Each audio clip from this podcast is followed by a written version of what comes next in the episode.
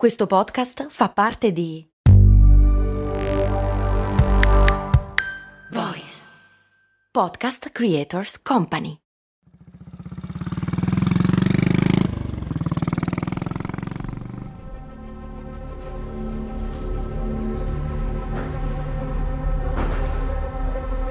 La sala riunioni della sede BMW di Monaco è avvolta da un denso fumo di sigari aspirati avidamente da uomini in giacca e cravatta. Tutti stretti attorno ad un tavolo di vetro. Tra tutti questi manager ci sono due ragazzi che hanno un'espressione un po' preoccupata. Sono due pubblicitari e tesi guardano un cavalletto sul quale si nasconde, coperto da un telo, il risultato di mesi e mesi di lavoro. Le dita di uno dei due tamburellano sul tavolo, come i pistoni di un motore fanno da metronomo ai suoi pensieri. Con lo sguardo, perso in quel fumo ovattato, le loro labbra si muovono impercettibilmente, come se stessero ripetendo ossessivamente una litania. Improvvisamente i discorsi dei manager incravattati finiscono e tutti si girano verso quei due giovani pubblicitari. Riportati alla realtà, si alzano e vanno verso quel cavalletto. Per un attimo i loro sguardi si incrociano. Sono terrorizzati. Da quella presentazione dipenderà il loro futuro. E non solo. Annuendo l'un l'altro, prendono coraggio e con uno scatto scoprono il cavalletto.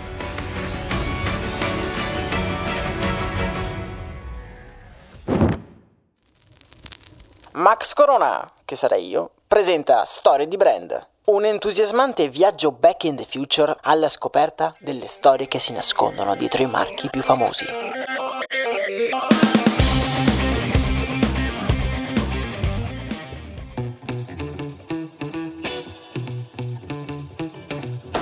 Bentornati e bentornate in questa seconda tappa del nostro viaggio alla scoperta della storia che si nasconde dietro il marchio BMW Motorrad andremo alla scoperta di iconici modelli e astute strategie in un susseguirsi di sfide da affrontare. Ma voi vi ricordate dove ci eravamo lasciati?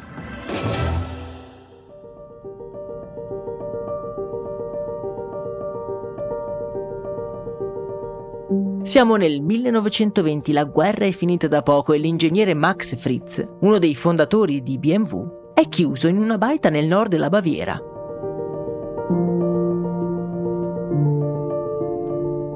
Dietro precise indicazioni di Camillo Castiglioni, sta progettando un nuovo motore per rilanciare BMW, che fino a quel momento aveva dato le ali ai cavalieri dell'aria. Fritz è immerso nel suo isolamento forzato, ignaro che un uomo proprio in quel momento lo sta cercando.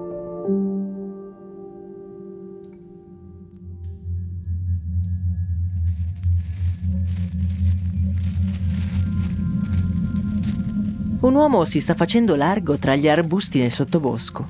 Sta ansimando. Ha il fiato spezzato ed esausto si ferma ed estrae un fazzoletto ricamato dal cappotto per asciugarsi il sudore dal collo. Solo ora ci accorgiamo di che cosa indossa. Ha un vestito elegante, troppo elegante per affrontare una salita così ripida. Dopo quella piccola pausa, si rimette subito in cammino, come se si fosse ricordato improvvisamente qual è il motivo di tanta fatica. Lui deve sapere. La curiosità lo sta divorando ormai da giorni. Nascosta nei fitti tronchi, intravede poco più in alto una parete di legno con una porta. finalmente. Sospira tra sé e sé con l'ultimo fiato che gli è rimasto. Barcollando e cercando di ricomporsi, raggiunge la porta e bussa con fare autoritario.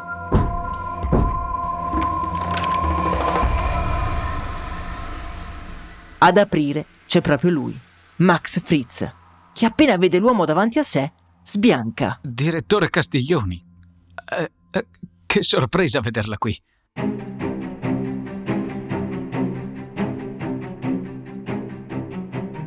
Camillo Castiglioni, il finanziere, l'industriale, il visionario trestino proprietario di BMW.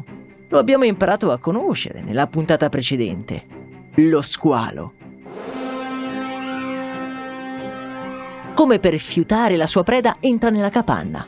La stanchezza sembra essere scomparsa e si tuffa sul tavolo dove i disegni di Fritz sono accatastati alla rinfusa. È lui. Sussurra rivolgendosi a Fritz, incapace di trattenere un sorriso. Mhm. L'ho chiamato Boxer. Risponde annuendo, cominciando ad illustrare tutte le caratteristiche del nuovo motore. Avrà poco meno di 500 cm3 di cilindrata, 8 cavalli e due cilindri contrapposti, che disegneranno un angolo di 180 gradi. Ma il motore non sarà disposto in linea con il senso di marcia della moto, bensì trasversalmente. In pratica i cilindri sbucheranno fuori ai lati della moto. I pistoni si allontaneranno e avvicineranno nello stesso istante. Mentre parla, Camillo viaggia con la mente fuori da quella capanna fino alle strade sterrate della Baviera. Ottimo lavoro, Fritz. Esclama soddisfatto Castiglioni. A quelle parole Max è sollevato. Temeva il giudizio dello squalo. Prende una birra e la versa in due bicchieri. Bene, abbiamo il motore. Ora ci serve una moto. Esclama Castiglioni levando il bicchiere in aria. Ha una nuova era.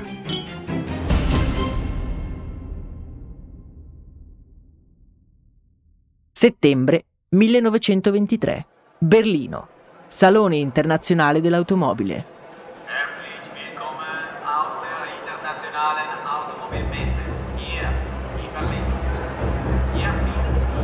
All'interno dell'ampio salone nella fiera di Berlino si percepisce un generale senso di impazienza. È mattina e tra poco apriranno gli stand e i produttori venuti da tutta Europa presenteranno le loro novità. Tra di loro c'è anche BMW, perché anche se si chiama Salone dell'automobile, c'è un po' tutto quello che ha almeno una ruota. Castiglioni, Fritz e tutto il team dell'azienda parlottano attorno ad un telo bianco che non riesce a nascondere al 100% le forme sinuose di una nuova motocicletta. La tensione è palpabile. Alle 9 si sarebbero aperte le porte e la prima moto BMW sarebbe stata presentata al mondo. Ora, Sussurra lo squalo ai suoi collaboratori. signori, ho il piacere di presentarvi la R32. Eccola, il destriero della rinascita, 122 kg di potenza racchiuse in un design nuovo dalle forme eleganti. È un concentrato delle ultime soluzioni ingegneristiche, il telaio, il motore, tutto è armoniosamente assemblato. Ed è così che migliaia, tra visitatori, curiosi e addetti ai lavori, ronzano attorno alla R32. Qualcuno la squadra con una smorfia scettica, solo per mascherare la loro invidia. Qualcun altro si avvicina e ne spia i dettagli, per poi allontanarsi furtivo e sfoderare dalla giacca un taccuino su cui prendere appunti. Castiglioni fredda tutti con un'occhiata. È inutile cercare di fermarli, è inevitabile. Cercheranno di imitarne il suono e copiarne le linee. È il destino di essere i primi. La R32 così arriva sul mercato e acquista il cuore di migliaia di persone che si avvicinano al mondo delle moto. Le sue caratteristiche tecniche e finiture la distinguono dalle agguerrite concorrenti. La moto è un successo, ma in lontananza. Una scura nube si sta avvicinando verso l'Europa. Sfidanti agguerriti senza volto che metteranno in ginocchio l'Europa intera. BMW si prepara alla sfida, sapendo che un'arma segreta è nascosta sotto la R32. Il boxer che batte inesorabile sotto le sue moto. Un motore intrappolato nel suo nome destinato ad affrontare avversari su avversari. È una vita dura quella del pugile. Appena ne mandi uno al tappeto, un altro sale sul ring. Attenzione! Nel 29 arriva la Grande Depressione dagli Stati Uniti. Colpisce anche l'Europa. La Germania accusa senza attaccare 6 milioni di disoccupati. Le industrie chiudono. BMW resiste, moto a rate e si affiancano anche le auto. Hitler sale al potere. Il regime nazionalizza le imprese, standardizzando la produzione. BMW si adegua, tornando al suo primo amore, gli aerei. La Germania è alle corde. Per uscire dall'angolo si affida ai colpi del boom economico, che ridà un po' di speranza. BMW alza il pugno. È rimasta in piedi. Fino alla fine.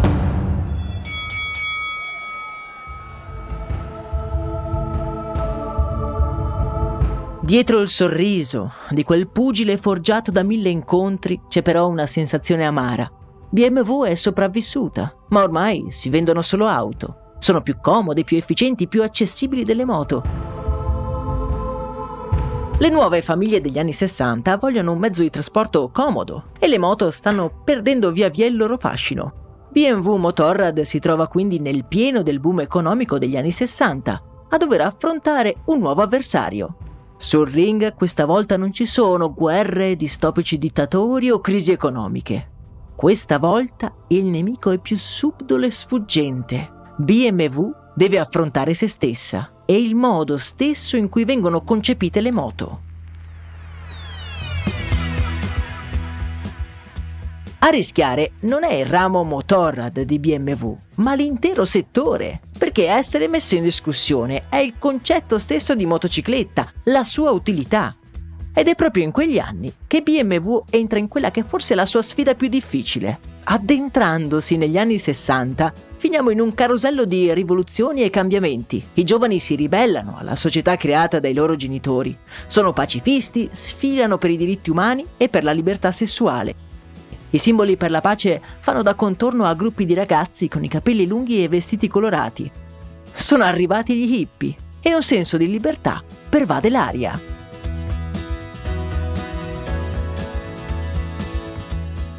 Molti vivono sull'onda del pacifismo, che spinge le persone a fidarsi del prossimo, al punto da muoversi per il mondo, a salire a bordo di camion sgangherati con sconosciuti. Ed è proprio in questo periodo che nasce il fenomeno dell'autostop, BMW capisce che se vuole rinnovarsi, deve cavalcare quel senso di libertà e la sfida è tradurlo in una nuova moto.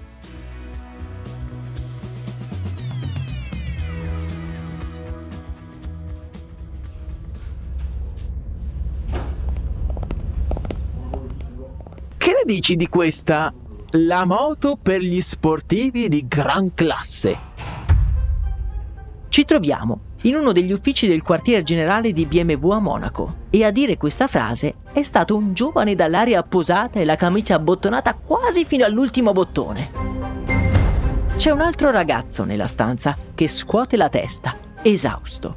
Ha la camicia sbottonata, il colletto allentato e ha l'aria di chi è in quell'ufficio da ore. Quello che ha appena parlato si morde il labbro, consapevole di aver detto una sciocchezza. È il 1969 i due ragazzi li abbiamo già visti. Sono i due pubblicitari che abbiamo conosciuto ad inizio del nostro episodio. Hanno l'arduo compito di tirare fuori una pubblicità che sia degna del nuovo modello BMW, la R75-5. Serve un claim capace di risvegliare un mercato decisamente fiacco. Inutile dire, amici miei, che non sarà la moto per gli sportivi di gran classe a fare breccia nel pubblico. I due ragazzi sono in crisi di idee e si guardano sconsolati. Cosa volevano? Veramente i giovani? Andarsene! esclama lo sbottonato tirando fuori una cartolina firmata da sua sorella, arrivata direttamente da Kabul. Preso dall'euforia, libera la lavagna da quei vicoli ciechi mentali. Alle persone non interessa sapere che la moto sia la più veloce, la più elegante, che i motori siano i migliori. La nostra moto deve diventare sinonimo di libertà. Prendi una moto per spostarti da casa al lavoro. Se prendi una BMW, invece lo fai per esplorare il mondo, seguire strade sconosciute.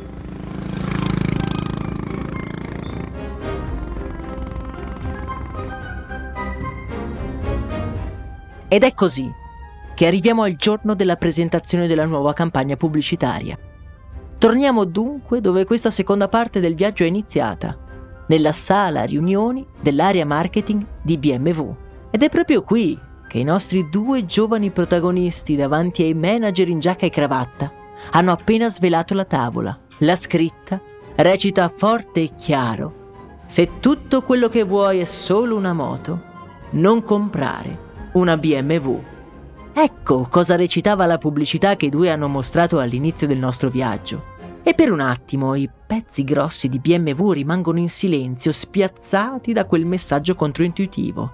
Lentamente però uno di loro si mette il sigaro in bocca, liberando le mani e...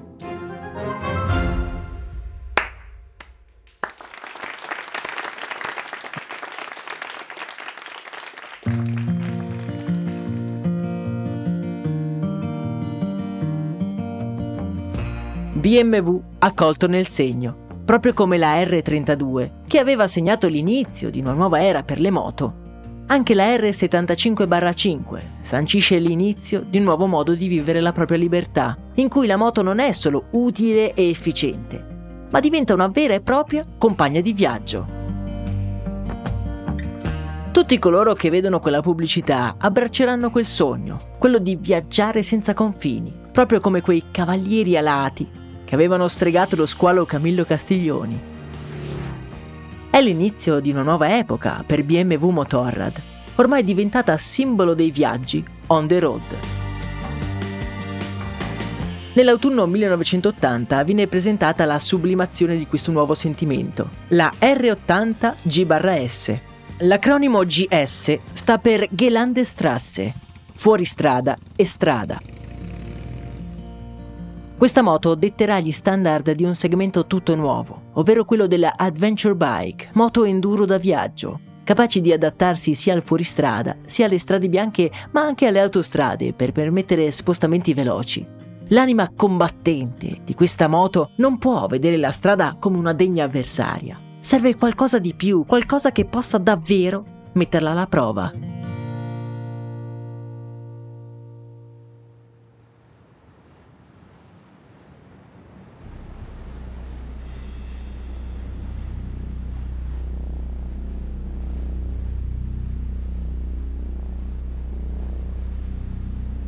Africa del Nord-Est, deserto del Sahara.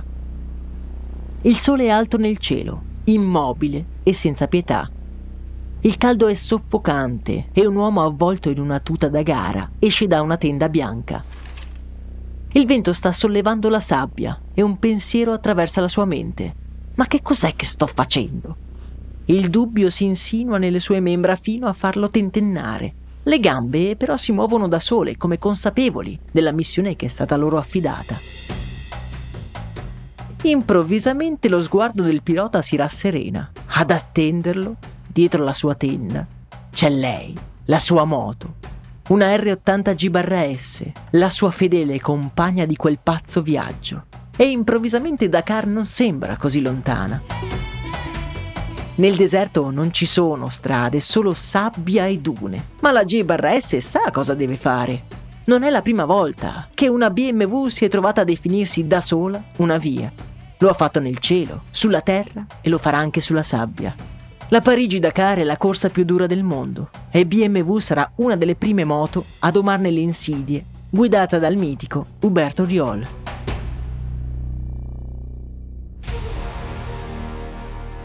Sotto quel profilo sportivo, un lottatore, quel boxer che ormai da un secolo affronta sfide di ogni genere. Proprio come più di un secolo prima Camillo Castiglioni guardava le onde infrangersi sul molo di Trieste, sognando la libertà, anche oggi BMW Motorrad guida sulla strada verso il futuro, seguendo quella libertà in cui innovazione e tecnologia si fondono, per dare voce alla voglia di viaggiare dell'essere umano. Oggi BMW Motorrad è chiamata ad affrontare nuove sfide, ma con la consapevolezza di poter sempre trovare una strada, proprio come si è fatto in passato.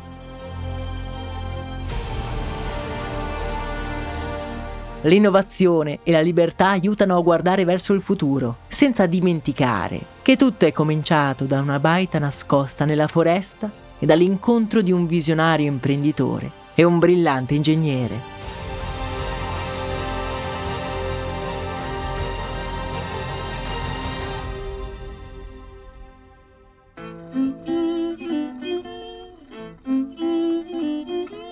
Ed eccoci tornati nel presente. Io vi ringrazio di avermi fatto compagnia in questo viaggio nel tempo e ringrazio di nuovo BMW Motorrad Italia per aver supportato questo episodio. Vi ricordo di seguire anche il podcast Brandy, nel quale troverete approfondimenti relativi anche a questa storia. A me non resta che salutarvi e darvi appuntamento ad un prossimo viaggio. Io sono Max Corona e questo è Storie di Brand.